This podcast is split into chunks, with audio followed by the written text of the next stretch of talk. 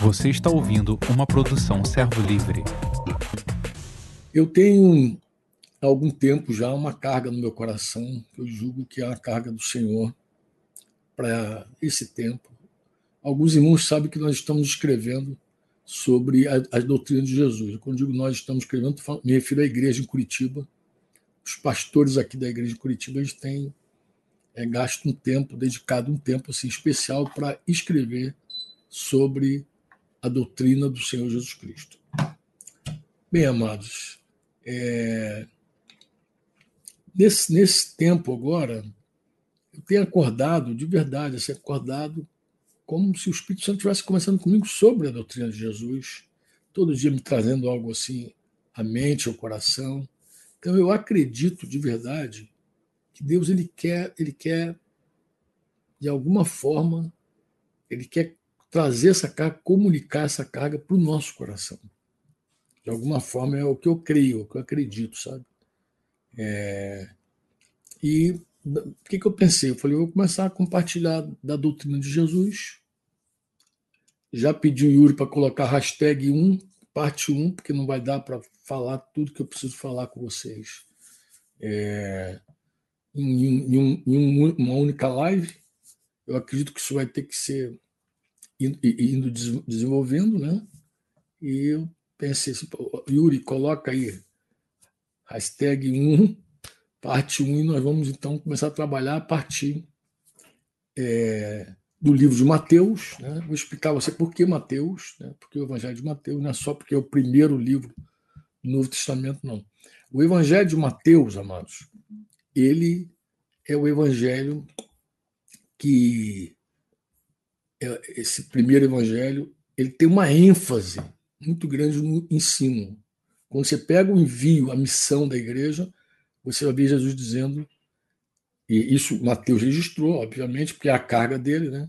que Jesus fala que os discípulos deveriam ir, os apóstolos deveriam ir e fazer discípulos, já usando a palavra discípulos de todas as nações, batizando e ensinando a guardar, ensinando a praticar, ensinando a obedecer todas as coisas que ele, Jesus, ordenou. Então você vê que a, força já é um ensino, já é de daqui. Né? Marcos a ênfase de Marcos é o querigma, é a pregação. Marcos 16, quando ele fala do envio, ele vai falar do envio e de pregar, e ele vai falar dos sinais, dos prodígios, sinais seguirão os que creem. Né? Então, tu vê que é, é, ele dá ênfase à pregação. É, Mateus dá ênfase ao ensino, que são coisas diferentes. Ensino é uma coisa, pregação é outra coisa. Então você vê que são ênfases diferentes. Lucas vai falar do espírito da palavra, e João vai falar do caráter do envio. João vai dizer: assim como o Pai me enviou, eu também te envio. Ou seja, vai falar daquela paternidade espiritual. João vai se ocupar de dizer que nós enviamos filhos para fazer a missão. Nós adotamos esses filhos, né? é uma adoção que é legítima, é? Uma adoção verdadeira, uma adoção é, que Deus considera muito importante, vou até pegar carona aqui nas genealogias de Jesus para falar sobre isso, e é, uma vez envia, é, adotando esses filhos do coração, enviá-los para eles seguirem na obra de fazer discípulos. Então você vê que são ênfases diferentes, e Mateus, a carga dele é justamente ensino, né? Ensino. Vou pegar carona também aqui em algo que Jorge Michan fala sobre a doutrina de Jesus. O Jorge Michan, em algum lugar, ele escreveu, não me lembro qual documento originalmente ele escreveu, as características da Didaquê. Eu até acredito que seja lá, quando ele escreveu sobre o querigma apostólico, aí ele acabou também escrevendo um pouquinho sobre a Didaquê. Né? Quando ele foi falar do querigma, da proclamação do evangelho, ele escreveu sobre a Didaquê. Didaquê é ensino, né? pode ser traduzido como ensino de Jesus. Né? Ele vai dizer o seguinte: consiste basicamente nos ensinos, instruções, mandamentos que revelam a vontade de Deus para todos os homens. Jorge vai dizer isso. Ó. É, a, a, a, o ensino de Jesus, o, a, a didaquê de Jesus, ela consiste basicamente né, nos ensinos dele, nas instruções, nos mandamentos, e que revelam que a vontade de Deus para todos os homens.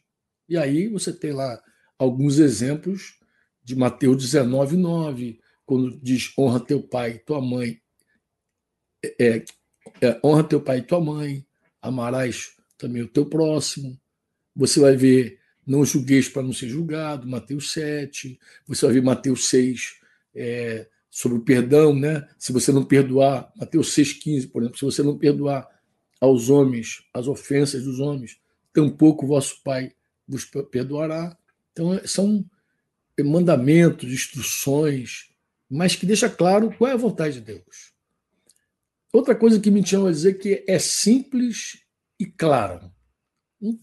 Tem coisa que você não, não tem como você é, dar desculpas. Colossenses 3,20. Filhos, em tudo, em tudo, em tudo, obedecei a vossos pais, pois fazê-lo isso é grato diante do Senhor.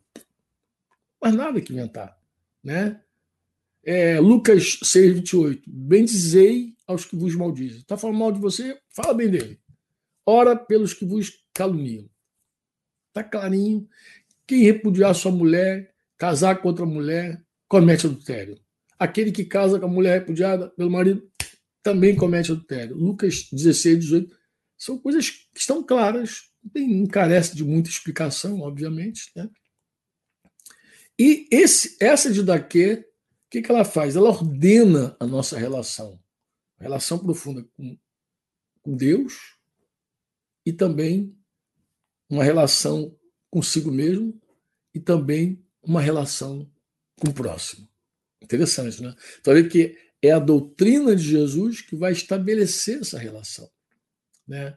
Ele vai dizer, Marcos 12, lá, 30, amarás, pois, o Senhor teu Deus de todo o teu coração, de toda a tua alma, todo o teu entendimento, toda a tua força. Tu vê que ele ordena né, claramente, segundo Coríntios 10, 18, porque não é aprovado quem a si mesmo se louva, e sim aquele a quem o Senhor louva. Né? Ninguém busque. Aqui está falando da relação pessoal, você com você mesmo, segundo Coríntios 10, 18. Ninguém busca o, o que é seu propriamente, do seu próprio interesse, e sim o de outro. 1 Coríntios 10, 24. Não, nada façais por partidarismo vanglória, ou vanglória, mas por humildade, considerando cada um os outros superiores a si mesmo, Filipenses 2,3. Né? Porque se alguém julga ser alguma coisa, não sendo nada, a si mesmo se engana. Gálatas 6,3, 6,3. Aí, aí, um famoso, 1 Tessalonicenses 5,15 lá vai dizer: evitai que alguém retribua outro mal por mal. Pelo contrário, seguir sempre o bem, né? entre vocês pra, e para com todos. 1 Tessalonicenses 5,14, que é aquela que tem Tessalonicenses 5 tem um monte de mandamento, assim, ele vai dizer, é, animamos vocês, exortamos-vos também, irmãos, que vocês admoestem os submissos, console os desanimados, ampare os fracos e seja longânimo para com todos. Então você vê que esses, esses mandamentos, ensinos, essas ordenanças, ordenam a nossa relação. Né? Relação com Deus, nossa relação, aquela coisa do conosco mesmo e também com o nosso próximo. Né? Jorge usa uma expressão assim: seu tom é geralmente imperativo. Como assim? É, é, é, é um tom assim de, de, mandamento, de ordem, né? Porque Cristo é o nosso mestre e Senhor. E os ensinos dele não são sugestões, é, nem conselhos, são ordens mesmo. Tem que ser cumprido, né? E exige obediência, claro. Uma coisa puxa a outra, né? Exige obediência, né?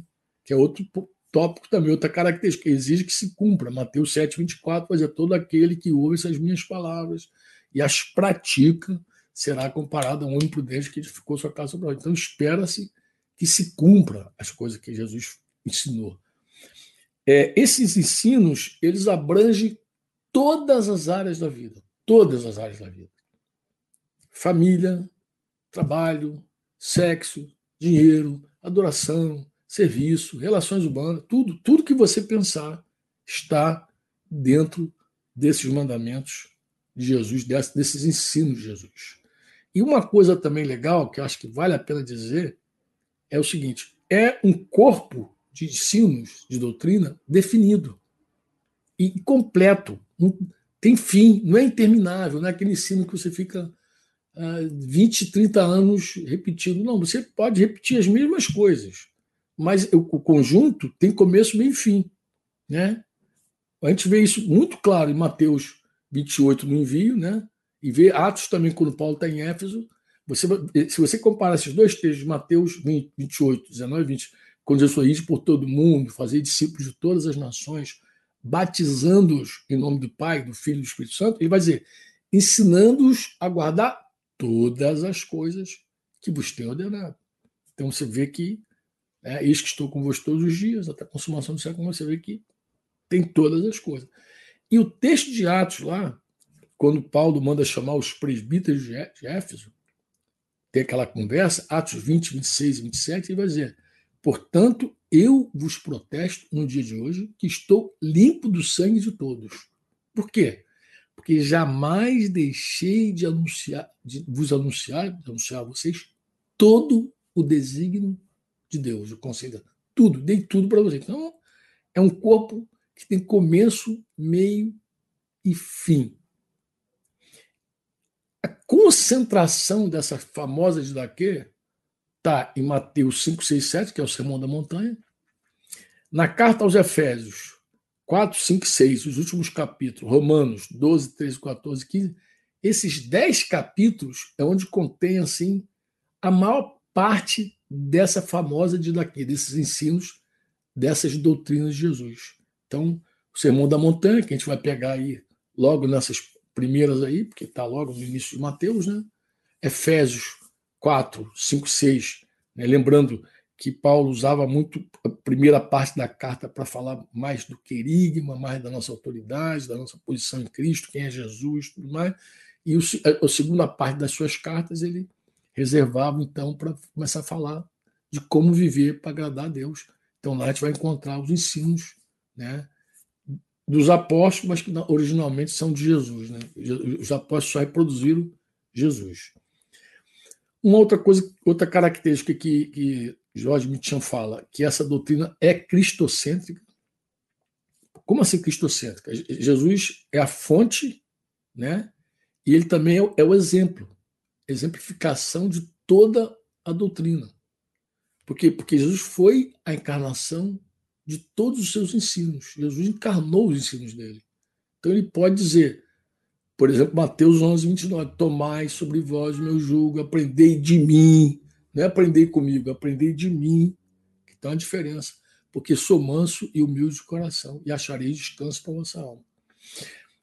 Outra coisa importante, outra característica, o conteúdo da doutrina de Jesus equivale parte da lei moral, ou, a parte moral da lei, por assim dizer. Né?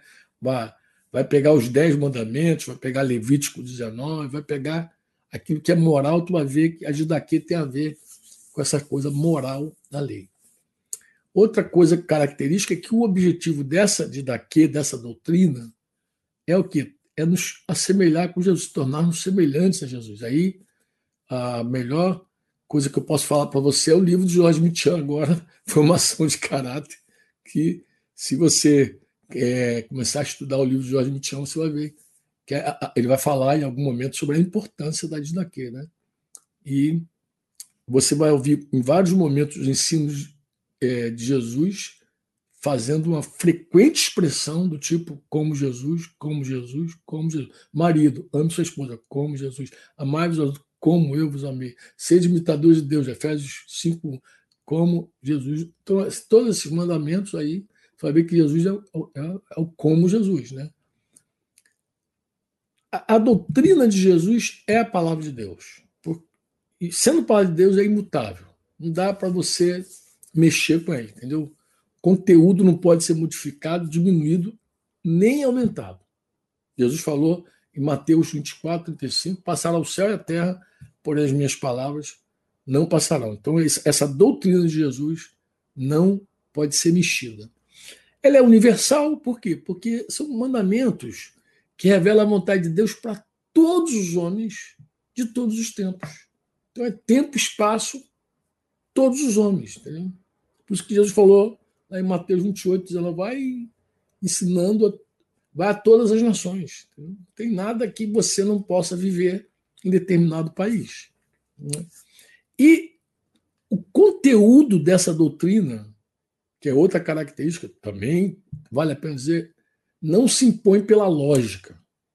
Né? Você não impõe o conteúdo pela lógica, mas você impõe pela autoridade de Jesus. Por isso que ele falou: toda autoridade me foi dada e, de portanto, fazer discípulos. Né?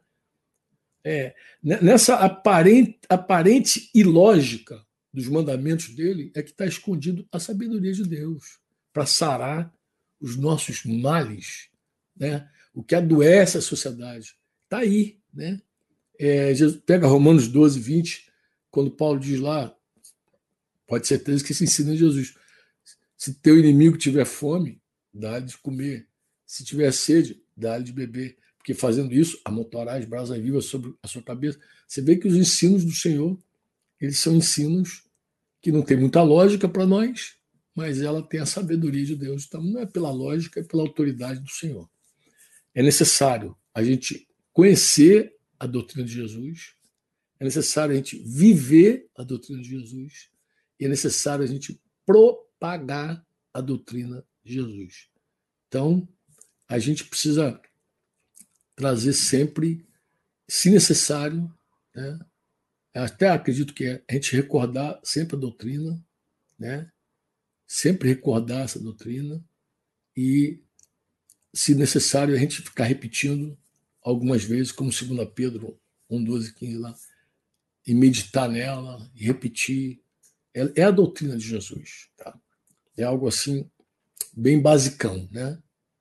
E eu acredito que a característica mais forte que para a hora, para você guardar no teu coração é o seguinte, somente, você pode escrever isso aí, somente podemos obedecer à doutrina de Jesus pelo poder do Espírito Santo. Ezequiel 36, 26, 27. Tem, né, né, é, é pelo Espírito Santo. Não tem, não tem outro jeito. Você, eu, todos nós, só podemos viver pelo poder do Espírito Santo de Deus. Amém? Então, eu, quando comecei a escrever esse assunto, eu escrevi verdades, mandamentos e promessas. Como assim? Existem recompensas. Né? E a partir dessas características que Jorge Mitian citou, eu, eu registrei ela porque eu acredito que elas são pontuais. É, eu acredito que é a melhor introdução que a gente pode fazer para estudar a doutrina de Jesus, né, tocar essas características. Se você não prestou atenção, depois você, como está gravado aqui em vídeo, tu pode voltar e ir pegando tudinho. Se depois você quiser minhas anotações, eu mando para você também, dou, dou meu jeito lá, boto no grupo lá, peço flecha para botar essa primeira parte lá. Bem lá. Quando nós estudamos a doutrina de Jesus, nós vamos observar o seguinte. Isso aqui é importante também. Eu quero que você. Isso aqui foi a primeira conclusão que eu cheguei. Já até conversei com o Mitian sobre isso ele me, me deu todo todo respaldo. Eu falei, é verdade. Eu falei, olha, nós observamos que os mandamentos de Deus, as instruções de Deus, são essencialmente motivados pelo amor e fundamentados pela verdade. A verdade do reino de Deus. Como assim, Franco? Você não vai ver nenhuma ordem de Deus que não seja movido pelo amor de Deus. Deus sempre quer o nosso bem. Tudo que ele fala conosco é visando o nosso bem. Visando o nosso bem. Pode ter certeza, não tem nada que Deus manda a gente fazer, viver, experimentar, ousar, que não seja para o nosso bem. Sempre Deus visa o nosso bem, porque Ele é amor, fundamenta amor. Outra coisa também é que esses mandamentos se sustentam em verdades. Sempre vai haver uma verdade, depois eu espero mostrar para vocês isso. Sempre vai haver uma verdade que, quando você olha aquela verdade, diz, cara, eu preciso fazer isso porque eu creio nessa verdade. Aí você vai começar a ver que a nossa obediência é por fé. A gente não obedece regras. Né? Simples, ah, tem regra, não. Tem gente até que acha isso. Mas nossa obediência ela é por fé no poder do Espírito Santo. O Espírito Santo nos dá poder para a gente poder viver, experimentar essa, essa, essa vontade de Deus. Né?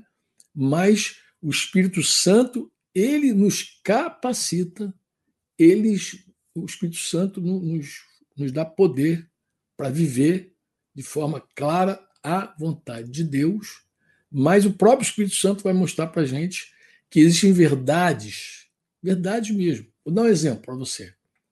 Vou dar um exemplo pequeno. A Bíblia diz assim: Deus resiste ao soberbo. 1 Pedro lá 5. Você vai lembrar ele falando com os pastores: Deus resiste ao soberbo. Isso é uma lei espiritual. Deus resiste ao soberbo. Deus dá graça aos humildes. Então, eu, se eu creio que Deus resiste aos soberbos e creio que Deus dá graça, levanta aquele que é humilde, se eu creio nisso, eu estou pronto para receber o versículo seguinte que ele vai dizer: Portanto, humilhai-vos debaixo da poderosa mão de Deus, para que ele, no tempo oportuno, vos exalte. Então, se eu creio que Deus abate o soberbo, o caminho da humilhação é um caminho de sabedoria. Então, esse mandamento de humilhai-vos debaixo da potente mão de Deus é um mandamento que eu encontro nele sabedoria. Por quê, Franco? Porque Deus resiste ao soberbo. Eu, se, eu, se eu não cumprir esse mandamento, eu vou, vou bater de frente com Deus, eu vou me quebrar. Isso não é legal. Né? Então, quando é, na intenção de cooperar com a vida desses discípulos que caminham conosco, aqui em Curitiba especialmente, né, essa mesa pastoral, esse presbitério aqui, empreendeu uma jornada aqui na cidade buscando de forma simples e clara apresentar a doutrina de Jesus. Então é isso que a gente está empenhado hoje, trabalhando para escrever e deixar o mais fácil possível essa doutrina de Jesus. Né? Eu acredito é, que Deus tem é, colocado essa carga, como eu falei no início, sobre a importância de registrar essa doutrina. E também esse tempo que a gente está vivendo, né, que tem usado essas ferramentas aqui da internet, eu acho que ela é oportuna também para comunicar. Talvez isso agregue em algum lugar desse país, algum coração de alguma igreja dessa aí que a gente assiste, a gente adicione alguma coisa. Né? A parte que me cabe desse trabalho, desse projeto, o que, que eu faço? Eu, eu pretendo fazer, como eu disse no início, a partir da leitura, é, mais precisamente, é, do, do, Novo Testamento de, de Mateus. Né? Eu vou eu vou fazer aqui algumas anotações, vou apresentar, na verdade, as anotações que eu já fiz, que eu considero verdade, mandamentos e promessas. Né? A promessa para quem obedece. Vou usar duas versões, ou três. Né?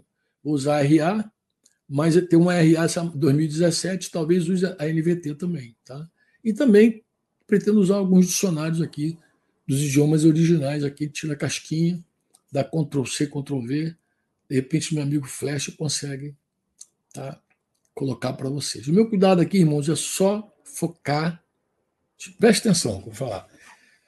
Ponga atenção agora. Meu cuidado aqui é focar somente na doutrina de Jesus. O que é muito difícil, vou te explicar por que é difícil.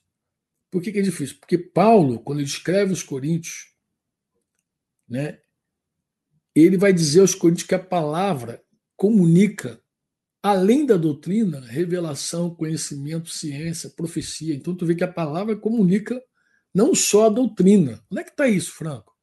Você pega a tua Bíblia, abre lá em 1 Coríntios 14, 1 Coríntios 14, versículo 6. 1 Coríntios 14, 6.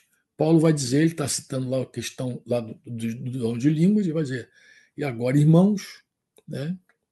Vou até é, puxar aqui uma versão com, com o idioma grego, ele vai dizer no, no versículo, agora, irmãos, se eu for ter com vocês falando em outras línguas, em que vos aproveitarei? Se não vos falar por meio de revelação, ciência, profecia ou doutrina. Tu vê que ele diz que a palavra comunica revelação, ciência, profecia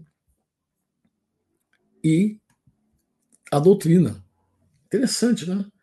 É, aqui no capítulo 14, no próprio capítulo 14, se você avançar lá mais um pouquinho, a Bíblia mais um pouquinho, lá no versículo 26, flecha está aí, ele pode colocar.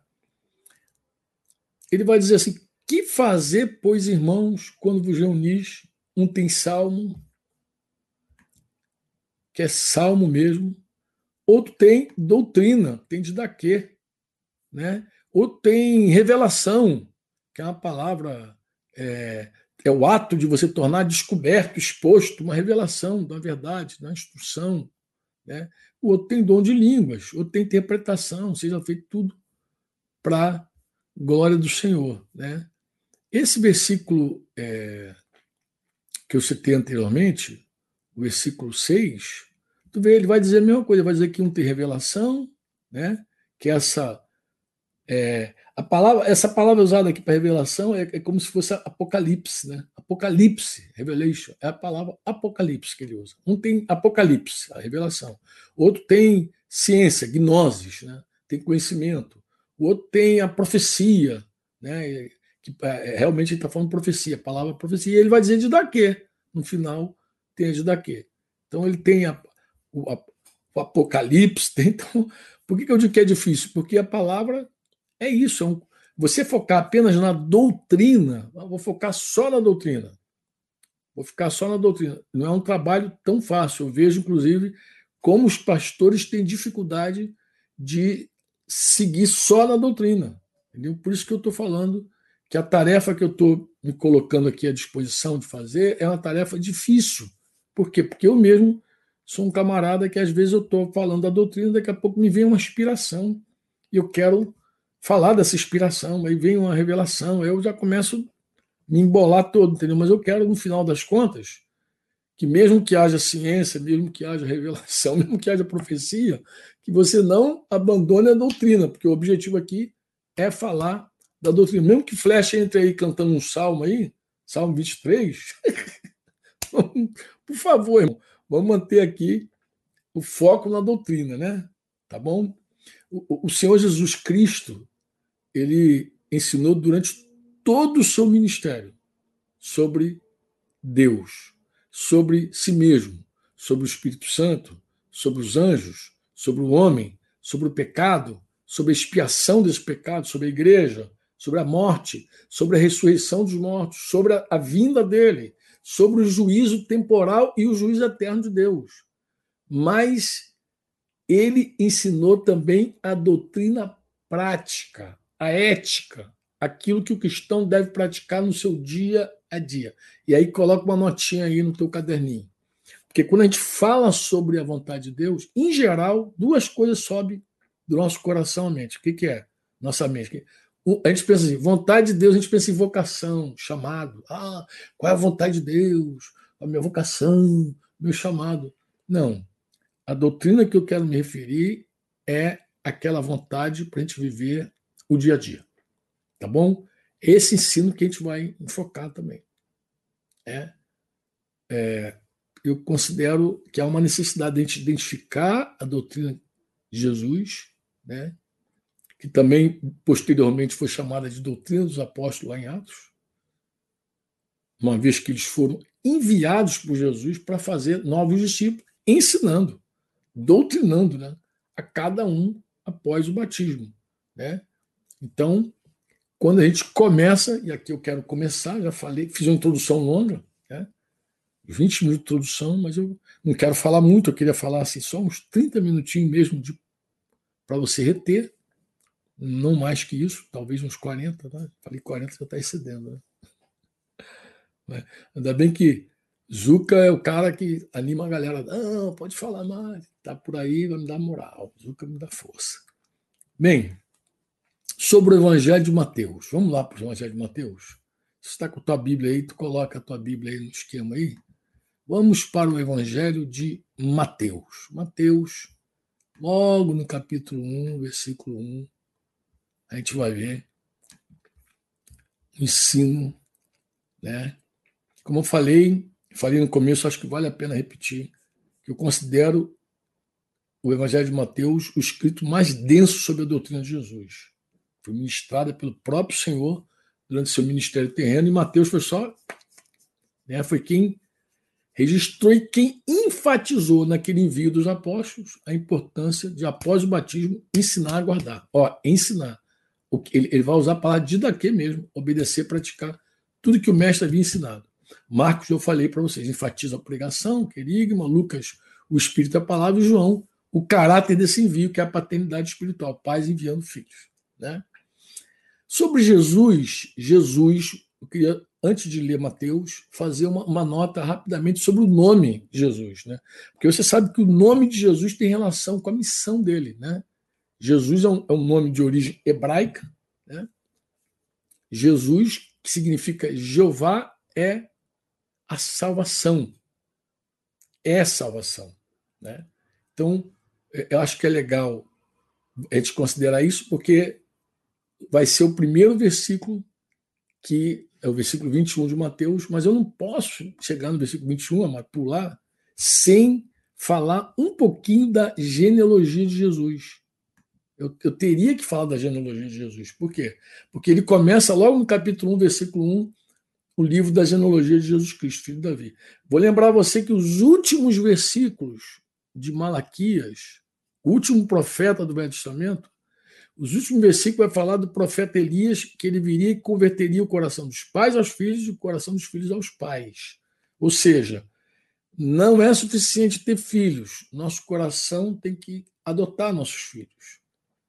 É porque, em geral, a palavra adoção para nós é uma palavra fraca. Adoção é aquele, aquele, aquele, aquela ação, aquele, aquele acolhimento que a gente dá a alguém, no nosso conceito aqui. Quando a gente não tem filhos, quando a gente quer filhos, a maioria das vezes é assim. Né? Mas a adoção bíblica ela é, é uma outra coisa. Inclusive, nós fomos adotados em Cristo e Deus não tem filho adotivo da maneira que nós conhecemos. Todos os filhos de Deus, ele considera filho de verdade, genuinamente. Então, a genealogia de Jesus ela é espetacular, por quê? Porque já vai começar assim: Jesus, filho de Davi, filho de Abraão. Ele dá essa nota: filho de Davi, filho de Abraão. Esse é o versículo 1, capítulo 1 de, de, de Mateus. Ele é filho de Davi, filho de Abraão. Aí vai dar toda a genealogia dele, né?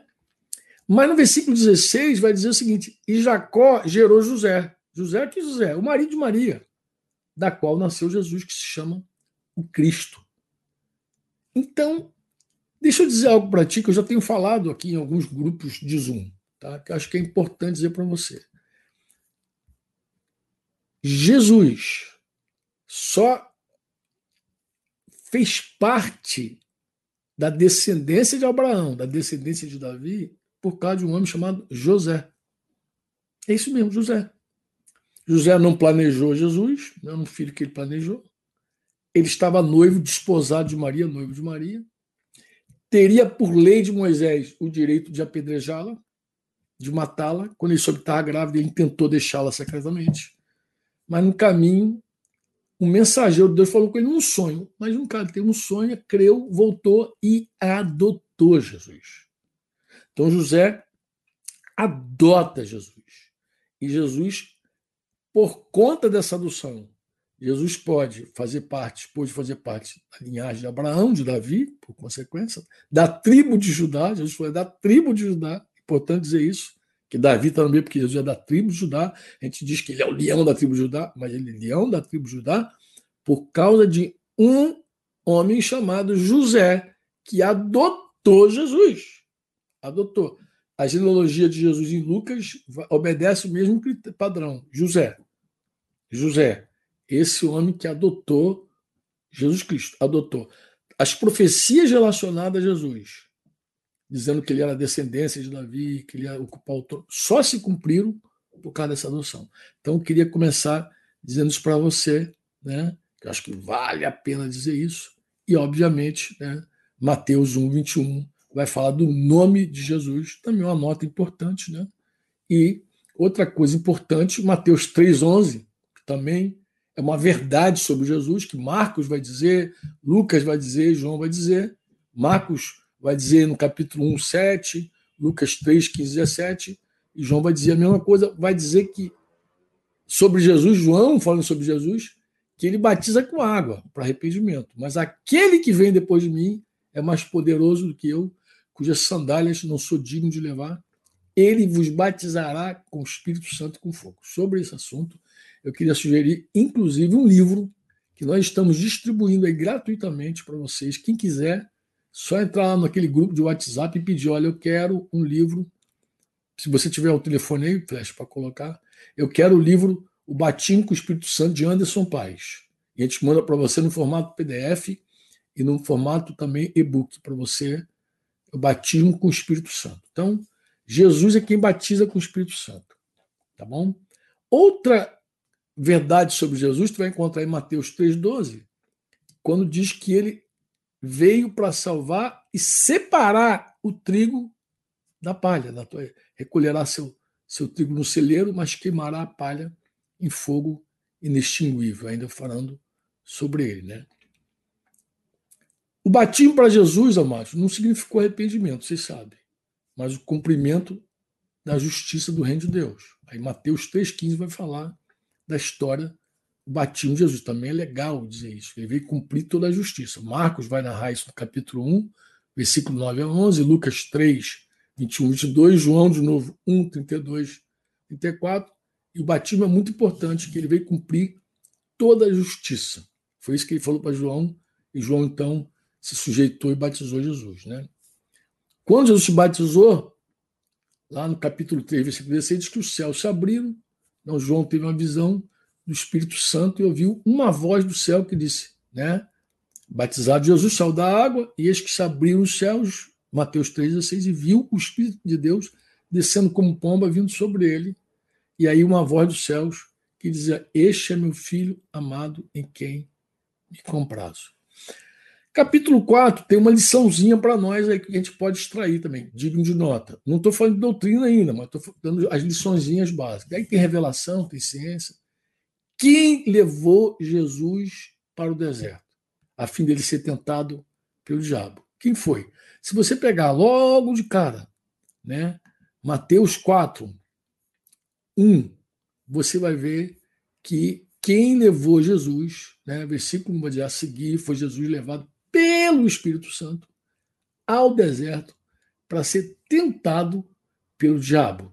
É bom também você lembrar de Hebreus 2,18, que diz que, que ele sofreu, Jesus, naquilo que ele sofreu, tendo sido tentado, é poderoso para socorrer os que são tentados. É bom guardar esse texto aí de Hebreus, né, porque ele foi tentado, né, sofreu, mas ele também é poderoso para socorrer os que são tentados. É, e aí você vai ver que quem levou Jesus para o deserto a fim de ser tentado foi o Espírito Santo. Uma lição legal para levar para casa aí, né? Mateus é, capítulo 4, versículo 1. Então Jesus responde na tentação, outra lição legal, né? 4.4, acho que vale a pena você passar o olhinho dele lá, que Jesus, quando abre para responder Satanás na tentação dele, ele vai citar o texto famosérrimo de Deuteronômio 8.3, né? que nem só de pão, pão se entende alimento, comida, né?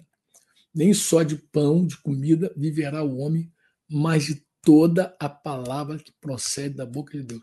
Se ele tentou Satanás, Satanás tentou, Jesus respondeu com a palavra, depois o diabo volta tentar de novo né, no pináculo lá do templo, versículo 5, Jesus de novo responde ele com a palavra, né? Ele tenta Jesus, Jesus responde ele de novo com a palavra. Eh, Satanás cita para Jesus o Salmo 91, né? E Jesus volta e cita para Satanás Deuteronômio 6,16. Né? Ele vai dizer, também está escrito, não tentarás o Senhor teu Deus. Então, espada, diabo vem, né?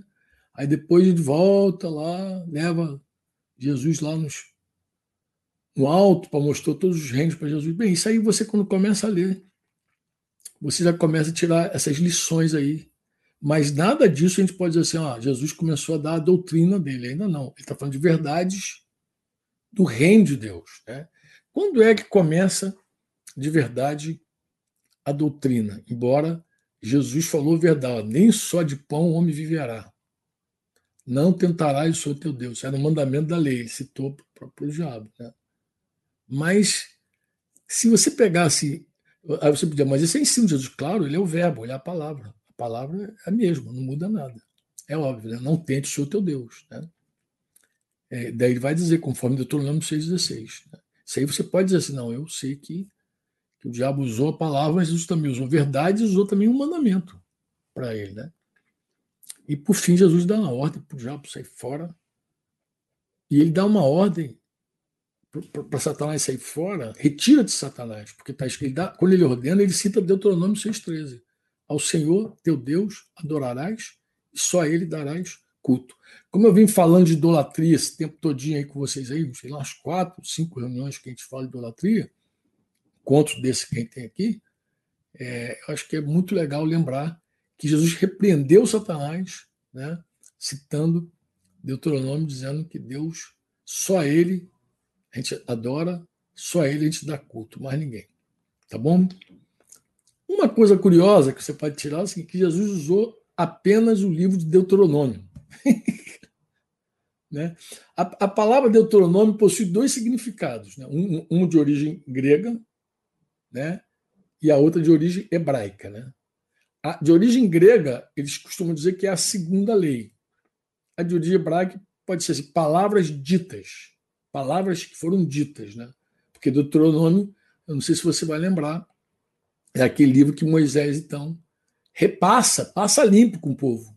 Tudo que o povo viveu né, como uma despedida. Né? Eu prefiro, se eu posso dizer assim, né? eu prefiro o segundo entendimento. Segundo entendimento, o que é? Palavras ditas. Né? Por que, que eu prefiro? Eu acho que por duas razões. Primeiro, que a língua original dessa escrita é o hebraico. Né? E segundo, porque Deuteronômio são alguns sermões de Moisés comunicados antes da morte de Moisés. Como eu falei, Moisés falou ao povo de Deus nas campinas de Moab.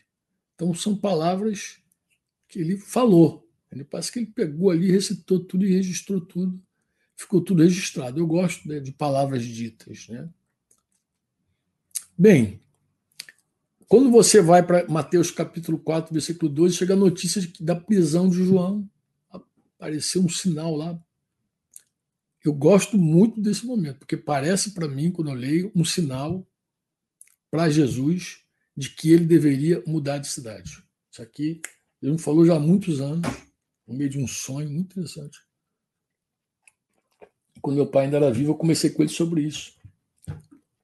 Sobre como Jesus se movia de forma tão sobrenatural. Você vê que Mateus 4,12, Marcos vai dizer no capítulo 1, Lucas no capítulo 4, vai dizer assim: ouvindo Porém, Jesus, que João fora preso, retirou-se para a Galiléia. Parece que Mateus registrou isso para dizer o seguinte: que a, a, a deixa, o sinal de Jesus ali para mudar para a Galiléia era a prisão de, de João Batista. Então, quando ele ouviu que João foi preso, ele mudou. Né? Depois, você vai ver que Jesus iniciou seu ministério como pregador assim que ele mudou de cidade. Então, ele mudou no versículo 17 lá, né?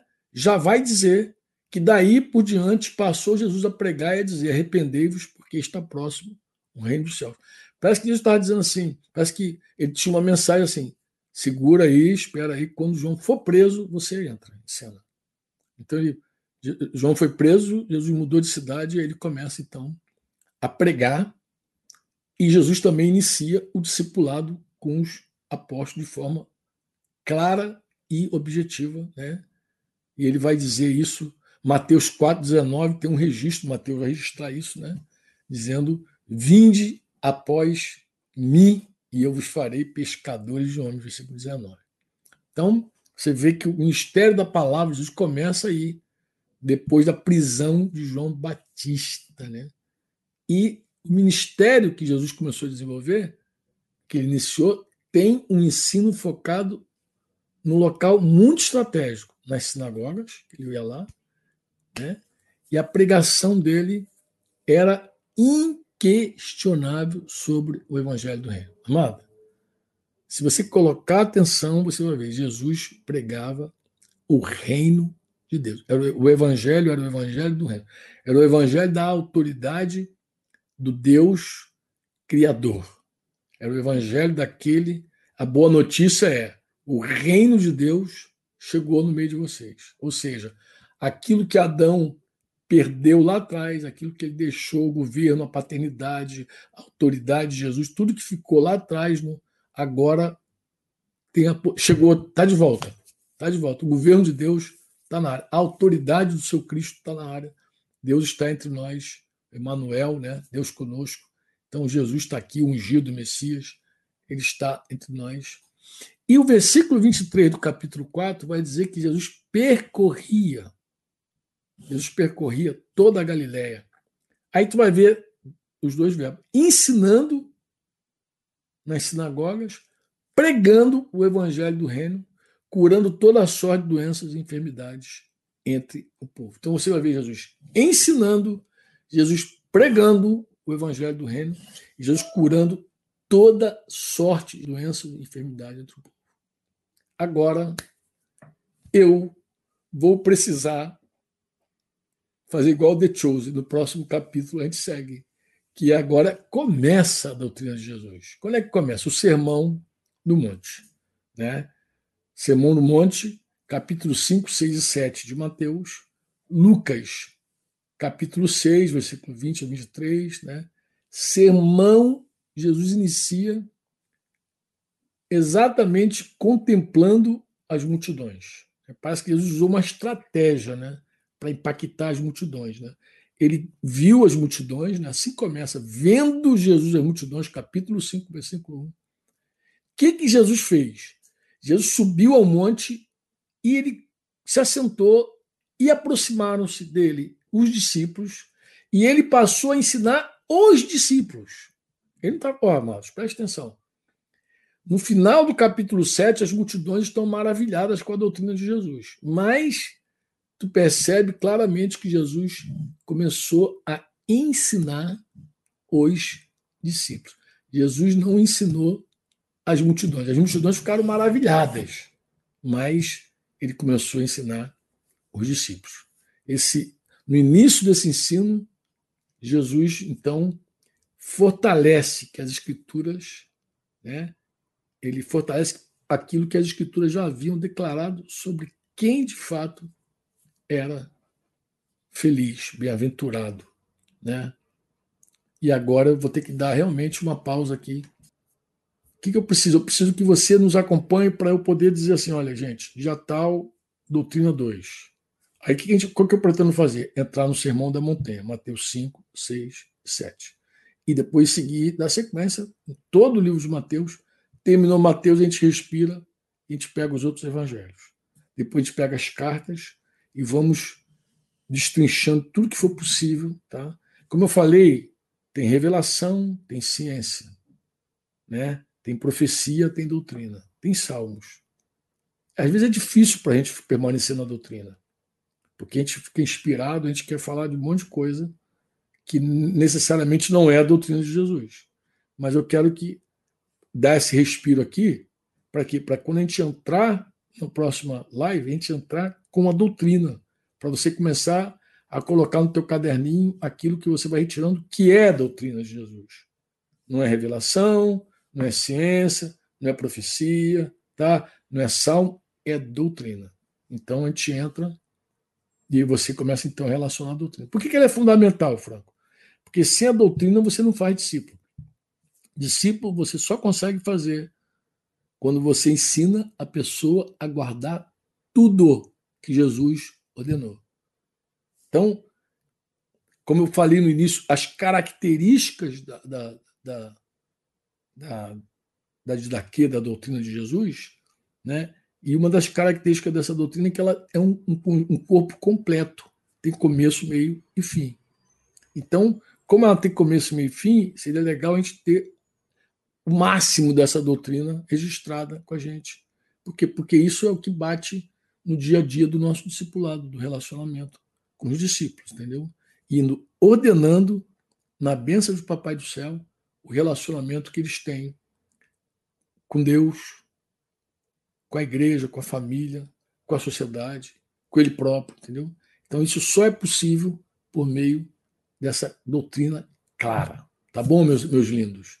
Então, um grande beijo no teu coração. Um grande, muito obrigado, tá? Um grande beijo para todos vocês. Vi que tem uma galera aí, Rosana, minha filha Rosana. Tem uma galera aí, muita gente boa, né? Já mandei alô para o montão. Não dá para mandar alô para todo mundo, mas obrigado pela tua companhia, tá? E até o nosso. Tamo junto, tá? Até o próximo. Valeu? Beijão. Você ouviu uma produção Servo Livre.